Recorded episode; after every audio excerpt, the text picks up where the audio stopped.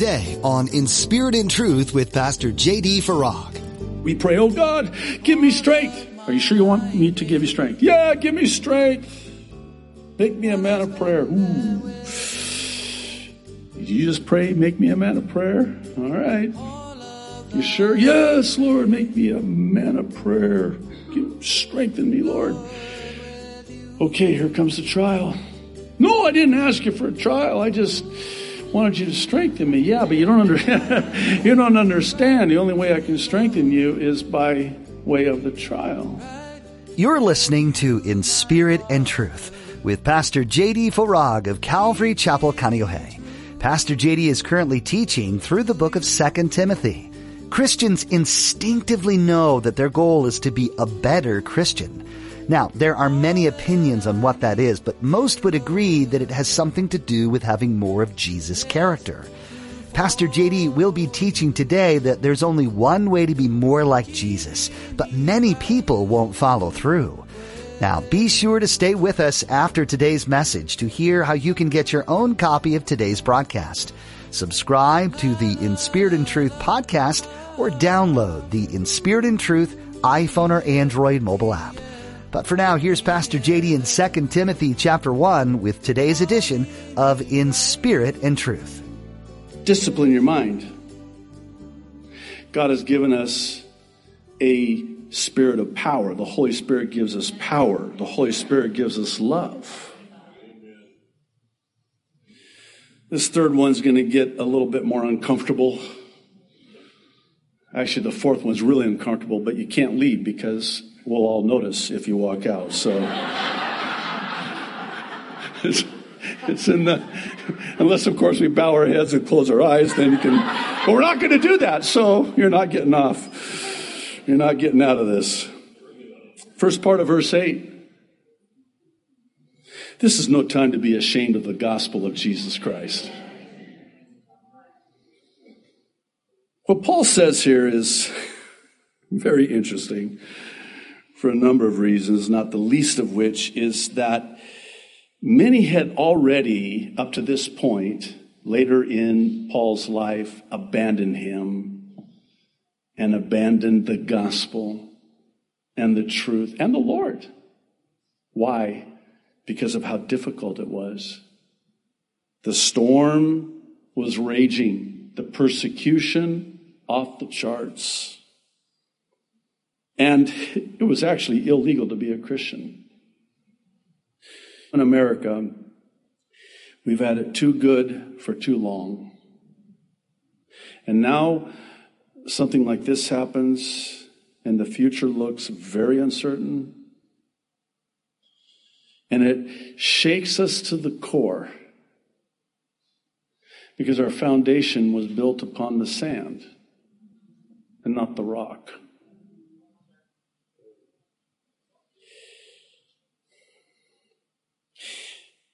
They had all abandoned, in fact, towards the end of the chapter, Paul's going to name them. How would you like that for like 2,000 years to have your name recorded in the pages of Holy Writ as abandoning the faith and the truth. Oh my goodness. But not Timothy. Timothy was so loyal, so committed, and I believe that endeared Timothy to Paul so much.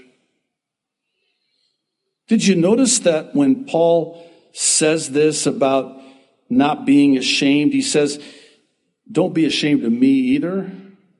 They were ashamed of Paul. Think about this. In that day, in that time, you're preaching the gospel of Jesus Christ in that kind of an environment. And by the way, Caesar Nero was in the White House at the time. I had to say it like that just to put it into perspective. But you know who Caesar Nero was, right? Well, let me just tell you a little bit about him. Maybe it'll fill in some of the blanks. This man was so evil, demon possessed. And he hated Christians. And he took Christians and he covered them in tar and he lit them on fire and burned them alive. And then he would ride around in his chariot with his male homosexual men in the chariot and he would mock them, saying, You're the light of the world. That's who's going to behead Paul, by the way. That's what's happening here. And again, Paul is unjustly imprisoned in this dungeon. And there were those who were distancing themselves from Paul and with it the gospel because they were ashamed.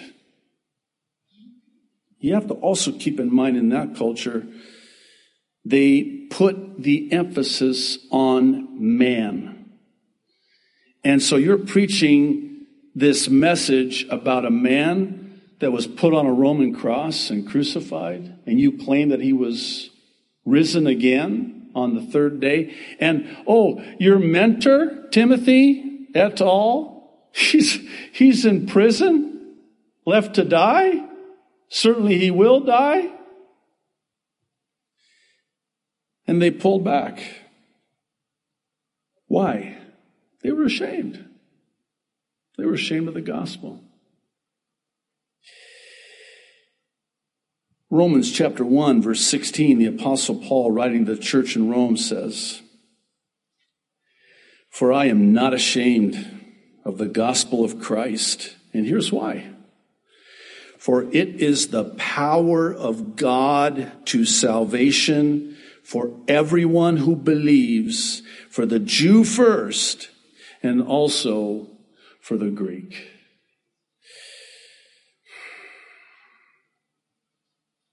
If there was ever a time for us as Christians to boldly, no shame, proclaim the gospel of Jesus Christ that is the power to save, that day is now. And we're pulling back.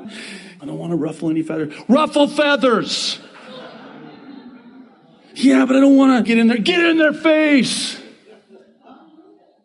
Yeah, but you know, I don't want to. Listen, you had better come to the place, and I say this in love and I say it in Jesus' name. You better come to the place where you would rather offend somebody into heaven than flatter them into hell, because that's where they're going.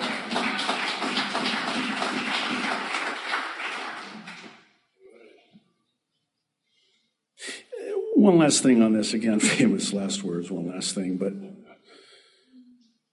uh, think this through with me. Isn't it true that when the Lord presents an opportunity for you to move someone closer to Jesus, the enemy's right there going, I wouldn't do that if I were you. What if they get mad? Yeah, I never thought of that. What if they fire back at you and, you know, what are you going to do then? Yeah, I know. Yeah, maybe it's on a good time. He won. And it happens all the time. Isn't it true that the number one fear we have as Christians is sharing our faith? Why do you think that is? You know, the enemy comes to steal, kill, and destroy. You know what he's trying to steal from us? The joy that comes when you share unashamed your faith in Jesus Christ. Listen, I'm not proud of this. I've done a lot of drugs in my life before coming to Christ.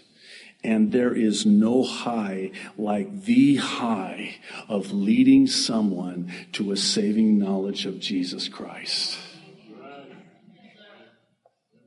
And of course, the enemy does, well, hello. Here's the enemy going, no, not them. I've been trying to keep them away from Jesus for years, and here you come along. Oh, no, you don't. Oh, yes, I do. Because is that not true? The enemy will do everything he can. He'll stop at nothing and do everything to keep someone from coming to Jesus Christ.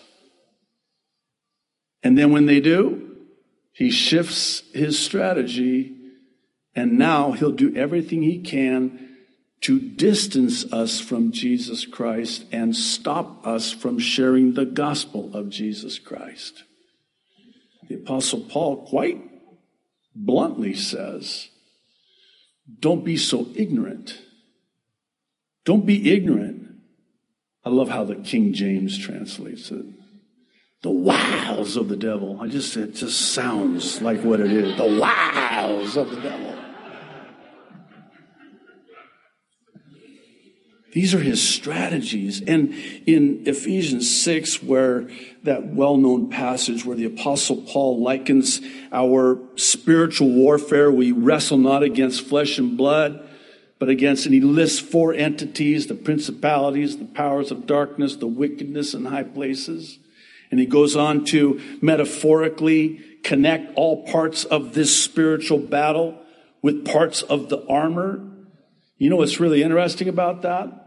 Is that the verbiage, the words he uses in the original language carries with it the idea of the enemy as a military strategist.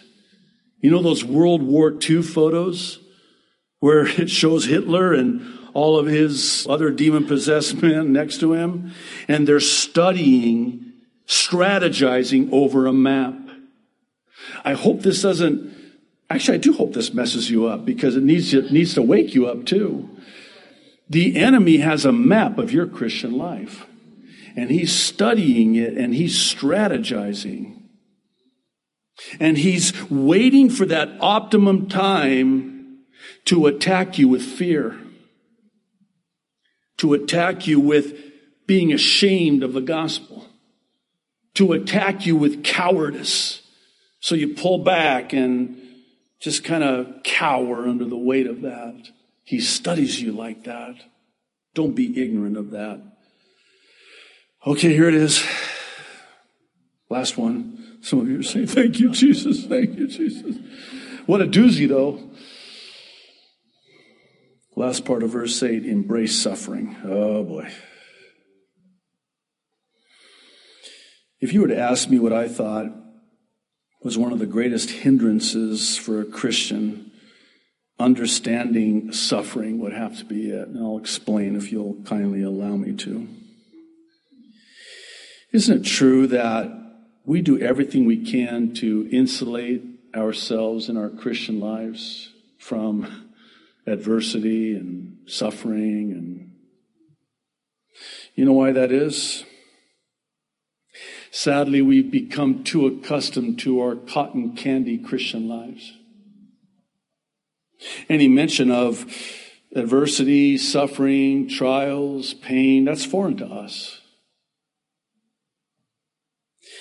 And by the way, to our own peril because of the purpose of suffering and why God allows suffering. You'll forgive me for the bluntness with which I say this, but the road to the kingdom of heaven is paved with much hardship and suffering. This is Acts chapter 14. Let me read verses 21 and 22. They preached the gospel in that city and won a large number of disciples. Then they returned to Lystra, Iconium, and Antioch, strengthening the disciples and encouraging them to remain true to the faith. Wow. What did they say to encourage him? You can do it. Big G, little O, go, go. No. You know how they encouraged him to remain true to the faith? You know how they strengthened them? They said to them, We must go through many hardships to enter the kingdom of God. How's that one? Be hard pressed today. I don't mean to bash the pulpits in America today, but it's the truth. You'd be hard pressed today to find a sermon that preaches this but it's the Word of God. And it's the truth of God's Word. Suffering, hardship. Yeah, but Pastor, come on. I mean, this was a different time. Oh, really? Well, again, what if I told you that what's coming is going to test your faith like never before? The storm that's coming, the storm that I believe is already here, actually. Yes, it might test you like never before, but you can trust in the Lord like never before.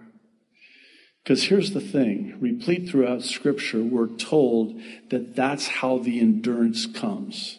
What do you mean? The strength, the endurance to emerge victorious in the storm comes vis a vis the storm. I wish it weren't so, but it is. That's where it comes. So we pray, oh God, give me strength. Are you sure you want me to give you strength? Yeah, give me strength. Make me a man of prayer. Ooh. You just pray, make me a man of prayer? All right. You sure? Yes, Lord, make me a man of prayer. strengthen me, Lord.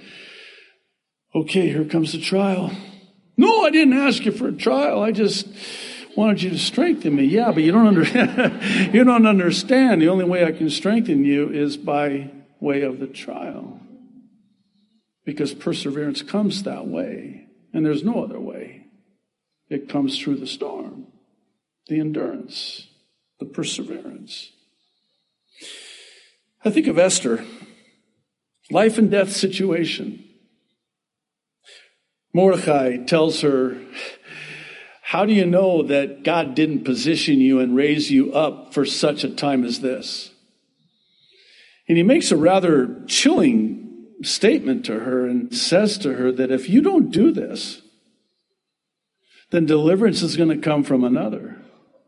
Well, what did she have to do? Oh, she had to enter into the presence of the king uninvited. What you have to know is, is that if you did that and the king didn't invite you, all the king had to do was not even snap his fingers. All he had to do was raise his eyebrows, you know, like we do here in Hawaii. You know, that's it. Boom. And it's, it, you're done. It's over. But if he put out his scepter then and received you, that was close. So she knew that she had to go before the king uninvited. And she makes this statement, and I think as Christians, we would do well to be able to sincerely and genuinely and honestly be able to say the same. If I perish, I perish. I think of Job, for those of you that were with us when we studied through Job. I think it was over a year in Job. That was a trial in and of itself, studying through the book of Job. But wow, what a book. What a man. All that had happened to him. And there's this one point where Job says, Though he slay me, yet will I trust him. You know what's sad? Is that at the slightest hint of trouble ahead, it's like we're shaken to the core. And again, it goes back to this foundation. Upon which foundation did we build our Christian lives? Jesus in Matthew 7 teaches this parable about two builders, and I'll close with this. And he says of the builders, both apparently were going to build their house at the same time. They both apparently went to the same church. No, I, I say that because Jesus said that they had both heard the words of Christ. In, in other words, these two builders had a lot of things in common. So they set out to build their houses. The one built his house on the sand, and the other built his house on the rock. So when, not if, when the storm hit, and the storm hit, the house that was built on the sand came crashing down, and very interesting, the detail in the text, Jesus says, and when it did, it fell hard. It just crashed. But then here's this other house built on the rock, unmoved, unfazed, untouched. Why? Because it was built on the rock. What's the takeaway? What's the difference? The man who built on the sand is the one who did not take heed to the words of Christ. The difference between the builder who built his house on the rock, he heard the word, but he put into practice the word. He wasn't just merely a hearer of the word, as James says. He was a doer of the word, and that made all the difference. So when that storm hit, that house stood because it was on the rock. And that house is a picture of every single one of our Christian lives. The question now has to be answered upon which foundation have you built? If it's on any foundation other than the words of Christ applied to your life, put into practice, taking heed to the Word of God, being a doer of the Word of God, it's just a matter of time. And that's why I have to warn you. Okay, one last thing.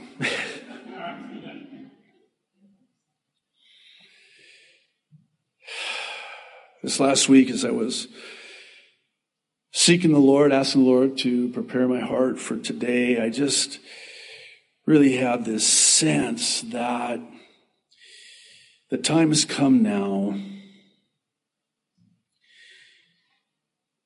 for us as Christians to get our eyes off of Trump and put our eyes on Jesus.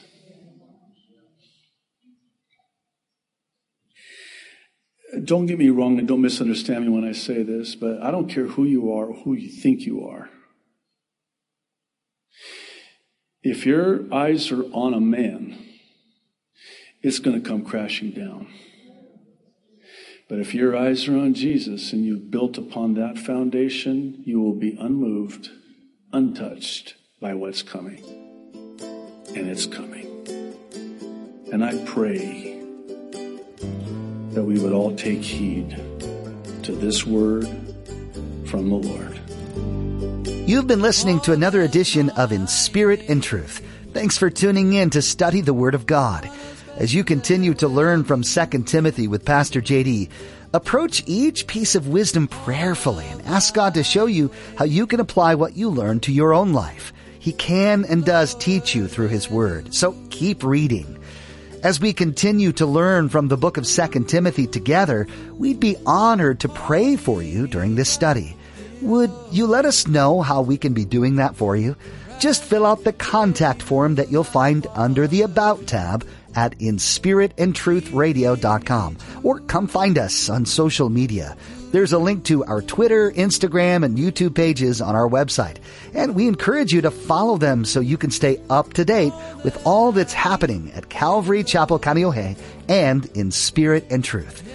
If you're not part of a local church that you can call home, we encourage you to find and begin regularly attending one in your area.